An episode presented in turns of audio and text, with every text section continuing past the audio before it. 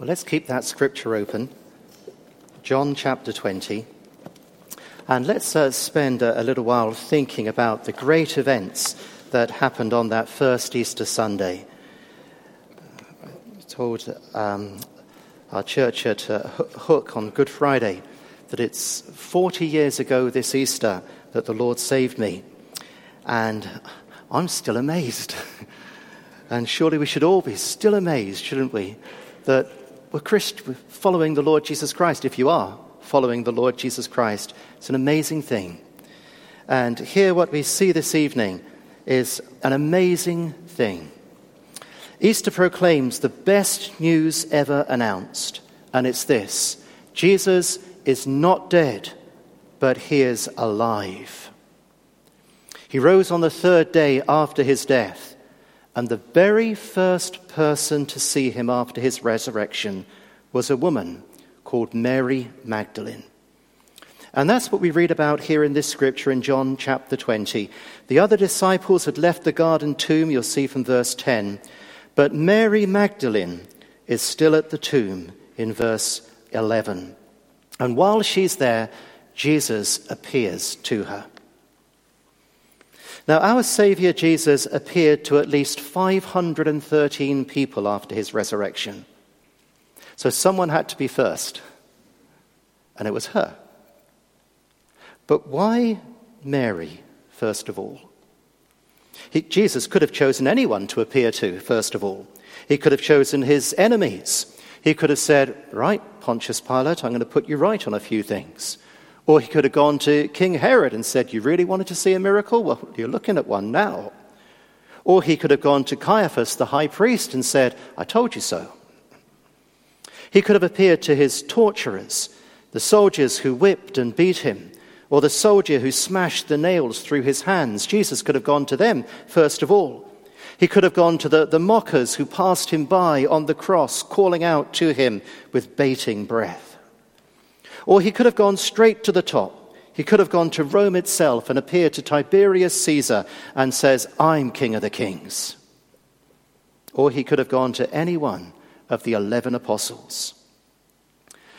But Jesus chooses Mary Magdalene. He does the totally unexpected thing and appears to this lady, Mary. She was a woman in a male dominated world. And Jesus does the totally unexpected thing. Jesus never saved us to become boring and predictable. When was the last time you did a very godly, unexpected thing? He appears to Mary, not just because it was the unexpected thing, but if you read commentators around this, they do ask this question why to her first? And the majority of them seem to say it was because of her intensity of love to him. See, Mary's background story is uh, sordid and sorry. It would be found in the red top newspapers of today. This lady, Mary Magdalene, once had seven demons living in her. One's enough. Seven demons inside you. What kind of issues and problems would have come from her life? What kind of brokenness and misery would she been, have been in? There are some people that equate her with the prostitute who washed Jesus' feet with her tears and wiped them dry with her hair. And it may well have been this same lady. But whatever, she would have been a broken lady. Seven demons. And our Savior Jesus dealt with each one of them and he cast out all those demons. He healed her, he forgave her, and said, Leave your life of sin. And she had been forgiven much, and so she loved much, and she loved him dearly. And Jesus appeared first of all to this lady who was filled with such an intense love for him. She was the first person ever to see the risen Lord Jesus Christ. Just as Eve was the first person to see the sun, the moon, the stars, the sky, the mountains, the rivers, someone had to see them first of all, and Eve was the first person to see, first lady to see them. And so Mary Magdalene is the first person to see the Son of Heaven, the risen Lord Jesus Christ. And what we see in this passage of Scripture are various aspects of love. With a, a, apologies to the guy that wrote that hymn or song, not hymn, is it? Song or that play. Aspects of love. And you've got four aspects of love that we see in this meeting between Jesus and Mary Magdalene. We see her tears, her desire, her eternity, and her obedience. And we see that each one of them was matched by Jesus and bettered. So every aspect of love that she had for him, he had for her. But his love for her was far greater than her love for him, even though her love for him was very great. Let's consider then those four aspects of love. First of all, an aspect of love is tears. Tears. In verse 11, we read that Mary stood outside the tomb crying. And then we go on to read in verse 11 as she wept, she bent over to look into the tomb. And she, she saw two angels in white seated where Jesus' body had been, one at the head, the other at the foot. They asked her, Woman, why are you crying? They've taken my Lord away, she said. I don't know where they've put him. At this, she turned around and saw Jesus standing there, but she didn't realize it was Jesus. And he asked her, Woman, why are you crying? Four times in those few verses, it's mentioned that she was crying. And the word that's used is not just a little sob into a tissue, this is wailing. She's beside herself. Love and tears so often go together. It's true in songs and lyrics and poetry. Pink once said that she'd never written a love song that didn't end in tears. And that's real life as well, isn't it? Love makes you cry, sometimes for no apparent reason at all. Sometimes because love hurts. Sometimes you cry with joy, but sometimes there are tears in love of sadness and grief, tears of parting, sometimes tears in reuniting. There can be so many tears in love. And I wonder how many tears have actually been shed through the history of planet Earth. If you could provide or, or make a, a special drain somewhere that went down into one reservoir, the reservoir of tears, and every teardrop that had ever been shed had gone down to that drain and in those tears, how high would that reservoir be? This world is a world of tears and brokenness. And Mary here is standing outside the tomb of Jesus and she's weeping, and the tears that she wept for him could fill an ocean. And it's heartrending to see a person crying, whether they're a child, a teenager, a grown woman, or a grown man. And Mary, this grown woman, is full of tears because she loved him. But Jesus' love for her wipes away every tear. He says to her, Woman, why are you crying? Who are you looking for? And at first, Mary didn't realize it was Jesus. And again, people give their theories on why she didn't recognize him. Maybe it was because there were so many tears in her eyes that her vision was just blurred. She just didn't recognize him. But whatever it was, she thought he was the gardener. In verse 15, thinking he was the gardener. Now, that would be an obvious thought, wouldn't it? Who else would be in the garden that time in the morning? But she thinks he's the gardener. But there comes a moment when she does recognize who it is. And the recognition came through Jesus speaking just one word, verse 16. Jesus said to her, Mary. I wonder how he said it with the music of his voice and the music of his name, the music of his voice to say her name, Mary. He must have said her name many times during his years of ministry, and now he says it again, and she recognizes this is the voice of the Master. This is the voice of the one I love. It's Jesus. Her name would have been used by many different people. And if she was that prostitute of Luke chapter 7, it would have been, a, been used in a foul, horrible way. And, and her mum would have used this name, her dad would have used this name, maybe her brothers and sisters would have used this name. She would have been called Mary many times. How many times do people say your name in a day? But when Jesus says your name, your ears pick up. He's the shepherd, and he knows his sheep by name. And she responds with this wonderful thing in verse 16. She turned to him and cried out in Aramaic, Rabboni, which means teacher. I mean, that's unusual because usually um, Jesus is called rabbi. 16 times in the Gospels, Jesus is called rabbi. Just once is he called Rabboni, and it's by Mary. And it's very personal. It doesn't just mean teacher, it means my teacher, my Lord, and my Savior. And I wonder how she said those words. Rabboni. With what joy can you imagine now from the tears of sadness and grief to that broad smile? Rabboni, you're alive. What joy when you think, or when somebody finds a person is alive whom they thought was dead. What joy that must be for that person. In the film Nanny McPhee and the Big Bang, the uh, lady in that film, Isabel Green. Her husband has gone to war and he's not returned home, and they've got a telegram, and it says he's either missing in action or killed. And the whole film is about trying to find out is he alive or not? Is this true or not? And the closing scene is at harvest time, is of her husband Rory coming over the fields and being seen alive by his wife and children. And it's such a moving moment. The joy almost breaks through the screen and she thinks Jesus is dead, but he's alive. She says, Rabboni. And Jesus wipes away every tear from her eye. For weeping lasts for a night, but joy comes in the morning. And one day, every tear will be wiped away.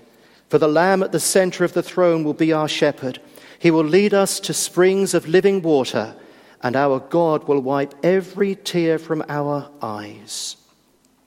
Maybe at this particular time in your life, it is a time of weeping.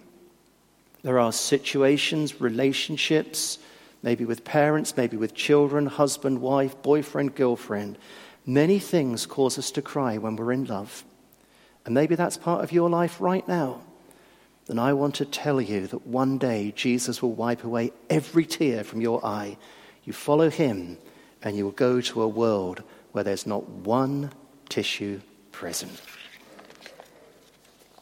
The second aspect of love here is desire. Desire. Song of Solomon's chapter 8 verse 7 says, Many waters cannot quench love, rivers cannot sweep it away. There's always a strong desire in true love. If you love someone, you'll do amazing things for them. You'll hop on a plane to see them just for a few hours. You'll drive the length of a motorway to spend an evening with them. If you love someone, you'll walk in the sun and the snow when there's nowhere to go, but you'll still walk with them. If you love someone, you could spend your life caring for them, or the last few years of their life, pushing them in a wheelchair, caring for them when they're bedridden in their disability or their need. If you love someone, you will do sacrificial things for them because love has to give. And love will also make you want to do the impossible if you can. For there ain't no mountain high enough, and ain't no valley deep enough, ain't no river wide enough to keep you from the person that you love. There is such power in love that it will make you do crazy things. Sometimes love does seem crazy. Look what Mary Magdalene wanted to do in verse 15. Woman, why are you crying? Who is it you're looking for? Thinking he was the gardener, she said, Sir, if you've carried him away, tell me where you've put him, and I will get him. That's crazy. This lady, in the emotionally fragile state that she was in, is now saying, I'm going to go and carry a dead weight of a body for man. There's no way she could do that. But love makes her want to do that. It's crazy. But that's what love makes you want to do crazy things. Why did she want to get the body of Jesus, a dead body? Why did she want to do that? It's because bodies are sacred things. Dead bodies are to be treated with the greatest respect. And the body of Jesus had been desecrated. It had been whipped and beaten and torn and bruised and battered and pierced and crucified, and it would have been in a horrible condition. And they never had time to wash it or anoint it for burial, to treat that body that had been treated so cruelly. They never had time to treat it so kindly and lovingly. And the woman had come to the tomb to do that very thing, to treat it with respect, to treat it kindly and with love. And now the body is missing. And Mary can't stand it. So she says, I've got to get the body. Tell me where you've put him, and I will go and get him. But how would she do that? She wouldn't be able to. But she never really thought about, calculated how she would do it. Because love is not an exact science. True love is beyond all calculation, it's all beyond all precise predictions. True love doesn't calculate the cost. True love doesn't measure the miles. True love doesn't keep track of time. True love works in quantity of intensity and desire. And to an onlooker, sometimes the expressions of true love do seem absolutely crazy. And onlookers fail to understand, and they'll criticize and they'll sneer, or they'll laugh it off, and they'll say, Oh, she'll get over it. And we might say about Mary here, Crazy woman, how are you going to do that? But her intense desire was to treat the body of Jesus with respect and love was overwhelming. Her love had to express itself in action. You know, surely every one of us should have a great desire to do something big for Jesus, even if we don't actually get to do that thing in uh, Francis Chan's book, Crazy Love, he asked this question To just read the Bible, attend church, and avoid big sins, is this passionate, wholehearted love for God? But so many people think that's enough. I just read my Bible, I just go to church, I'll avoid the big sins, I just do my duty. But love goes beyond duty. Love makes King David say, I will build a temple for you, Lord. Love makes Abraham say, I will not withhold my son from you, Lord. Love makes the apostle Thomas say, I will die for you, Lord. And what does love make us say? I'll go to church for you, Lord. what does your love for Jesus make you say? What is it bursting out of your heart to do? I'll go get him. But do you know, no matter how much you love Jesus and how much I love Jesus and how much Mary Magdalene loved Jesus, He loves us more. And do you know that God loves us so much that He wants to do more amazing things for us than we could ever do for Him? And sometimes our desires for the Lord are denied us because God wants to do a greater thing for us. So King David, who wanted to build a temple for the Lord, was not allowed because God was going to build a kingdom for him. And Abraham, who said, I'll give up my only son for you, was not allowed because God would turn from his son a great, great nation. And Thomas, who said, I will die for you, Jesus, Jesus said, No, I'll die for you.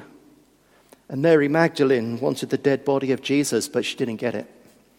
She got a living Jesus. And Jesus' love led him to do amazing, amazing things for us. His grace goes deeper than our sin. His love goes further than our wandering. What did Jesus measure when he stepped down from heaven to earth? What did Jesus calculate when he spread out his hands upon a cross and allowed them, because he had to allow them, allow them to crucify him? Did he count the cost? It was love that led him to the cross. It was love that kept him on the cross. Jesus loves us so much his love has no limit, His grace has no measure. And an unbeliever might look at the cross and say, That's foolishness. That's daft. It's crazy. And we say it's crazy love. It's sacrificial love. And maybe not until glory we will we ever know how much Jesus really loves us, the full extent of his love, the extreme length he was prepared to go to, because he loved us. Mary Magdalene says, My desire is to get the dead body of Jesus. And Jesus says, I've got something better. The third aspect of love is eternity. Eternity. Mary Magdalene doesn't want her relationship with the Lord to ever come to an end. And love is like that. Love wants to hold on to a good thing forever. I want to stand with you on a mountain. I want to bathe with you in the sea. I want to lay like this forever until the sky falls down on me. Let's never change this moment. Let's capture the special pro- occasion. Let, us let, if there's an, a kind of Instagram perfect moment, let's keep it. There's a setting you never want to leave, a moment you never want to break, a time you want to last forever. Sometimes we wish we could freeze time and make the moment go on and on and on. And Mary Magdalene, she had this desire never to let Jesus go. She wanted him not just then, but forever. So she says to him, after saying, Rabboni, Jesus said in verse 17, if you look, do not hold on to me, for I've not yet ascended to the Father. Now, this is a, a difficult verse in some ways because in another gospel, the ladies actually did hold his feet and Jesus never rebuked them or stopped them. So, why should he stop Mary Magdalene from holding on to him? Well, apparently, the, the idea of the, the, the of, of the original is clinging. Uh, and so it's, it's not just a case of um, touching, but holding on to. Maybe she had wrapped her arms around him in a joyful hug, or maybe she had thrown herself at his feet as she'd done before, and she was just never, left, never wanting him to, to ever go away. Older versions here say, Do not touch me. But maybe it's more like a, Whoa, a newer version, it maybe be, Whoa, Mary, keep your distance. But it is better to translate it do not keep on clinging to me, Mary. Why the prohibition? Because of the second part of verse 17. For I've not yet ascended to the Father. You see, Mary, don't just have half a resurrection. if I'm just back to earth as Lazarus was back to earth in that resurrection, then I've got to die again. Just a half a resurrection. Mary, I'm coming back in a different way. We've had this relationship before, as I've had with the other disciples around me as well. And yes, I've been with you, and I've been with you for years, but I've been limited to a body, and I've only been able to be in one place at one time. And Mary, when I've been with others, I haven't been able to be with you. So there are, are occasions when I haven't been with you, Mary. You want that kind of relationship to continue? No, I'm going back to my Father. I'm ascending to the Father to complete this so that I might pour out my Spirit upon you so that I will be with you forever in my Spirit. The relationship now is changed, it's getting deeper. Jesus once said to his disciples, It is for your good that I'm going away. Because if I do not go, the Holy Spirit cannot come. And that's really what he's saying here to Mary as well. Mary, don't hold on to that physical relationship of the past. Now it's spiritual. And you know what? I'll be with you forever. You want me forever? You've got me forever. I'm here with you in spirit. And that means that Jesus is with us all the time by his spirit. So he is with us at those anxious times of our lives. And he's with us in those good times. He's with us in the home. He's with us in the hospital. He's with us when we're driving. You might not want him to be with you when you're driving, but he's with you when you're driving. He's with you when you're traveling. He's with you when you're at work. He's even with you when you're in the dentist chair. He's with you all the time. Never will I leave you. Never will I forsake you. I am with you to the very end of the age. Mary, you want me forever? You've got me forever, but in the spirit. But one day, Mary, I'm going to come back and I'm going to take you to be with me that you may be where I am forever. And that's our destiny to be with Jesus forever. But throughout eternity, O Lord, a joyful song I'll raise. But oh, eternity is too short to utter all your praise. But if our desire is to be with the Lord forever because we love him, then that desire will be fulfilled one day when he comes back. Jesus had something better in store for Mary, and he has for us as well. There is something better than this world as we know it. Well, the fourth and the final aspect of love here is obedience. Obedience. True love and obedience always go together. You can tell someone that you love them, but you prove it if you're faithful to them and you're loyal to them. Because our behavior backs up our sentiment of words and shows whether or not the words, I love you, are actually true. Now, Jesus said this Whoever has my commands and keeps them is the one who loves me. Anyone who loves me will obey my teaching. So there is a connection between loving someone and being faithful and loyal to them. And there is a connection between loving Jesus and obeying him. If we love him, we will obey him. And Mary Magdalene had this obedient love for Jesus. So Jesus has a command for her at the end of verse 17. He says, Right, don't hold on to me but go instead to my brothers and tell them, I am ascending to my Father and your Father, to my God and to your God. Now, that might seem to us just a, very easy thing for Mary to obey, but remember that she was a woman in a male dominated world. All his uh, apostles were, were men. And she could have said to him, Lord, you want me to go and tell those men? They all ran off. You want me to go and tell them that you're alive? Yes, you, Mary. Here's my command. And it might not be an easy command for you, but go and tell them. Go and tell them that I'm alive. And look at her obedience in verse 18. Mary Magdalene went to the disciples with the news I have seen the Lord. How did she say those words? You know how some Christians would say them? Oh, yeah, Jesus is alive. Meet some Christians, you think that Jesus was still dead. But she goes, she goes running to the disciples. I've seen the Lord. He is alive. And what now was the music in her voice? Her face was shining radiant. Her heart was beating fast. Her tear filled eyes were dried. There was music in her voice. I have seen the Lord. And that's the command we've got from Jesus as well. Go and tell people that I'm alive. Do we? And we say, people aren't interested. I agree. There are many people that are actually not interested. But you know, there are far more people interested in spiritual things than you dream of.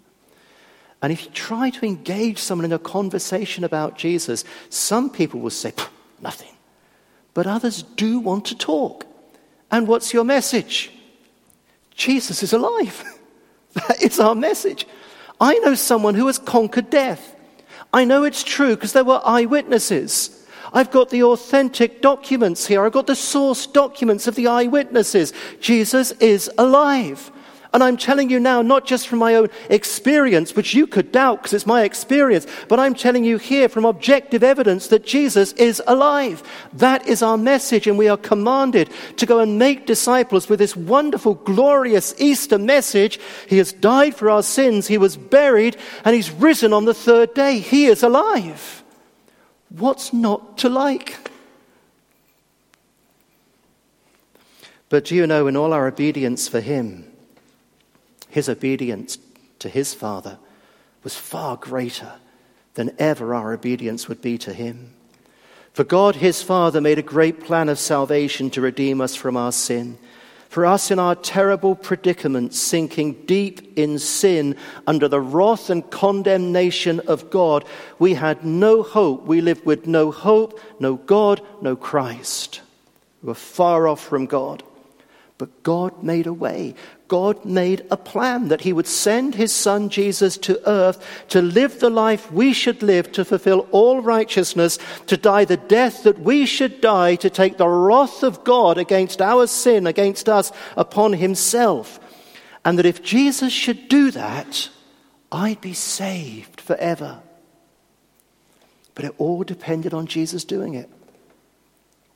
And there in Gethsemane, I don't understand Gethsemane, but there in Gethsemane, our Savior wrestled, wrestled with this thought of, of the cross. Somebody has described Gethsemane as the lip of hell. And Jesus was there in Gethsemane. Would he descend into the hell of the cross or not? The decision would be taken at Gethsemane. If Jesus said, I'm not going, none of us would ever be saved. But there in the garden of tears, he prayed, Not my will, but thine. His obedience was magnificent. And he did it because he loved you. And he loved us. Your will, not mine, be done. And this is amazing obedience to the utmost limit. It was all because he loved us. We're saved because of the obedience of Jesus Christ. So Mary Magdalene sees the Lord. She meets him in his risen power. Her love for him was evident in her tears, her desire, her longing to spend eternity with him, and her obedience. But her love for him, though it was great, was overshadowed by his love for her. She's crying because of love. He wipes away her tears. She wants to do something crazy and great for him because of love. He's going to do something greater for her because of his love. She wants to spend eternity with him. He says, Yes, you can. And she's going to obey him in his command on earth. And he's obeyed the Father so as to win her heart and my heart and your heart forever. Do you believe this? Let's pray.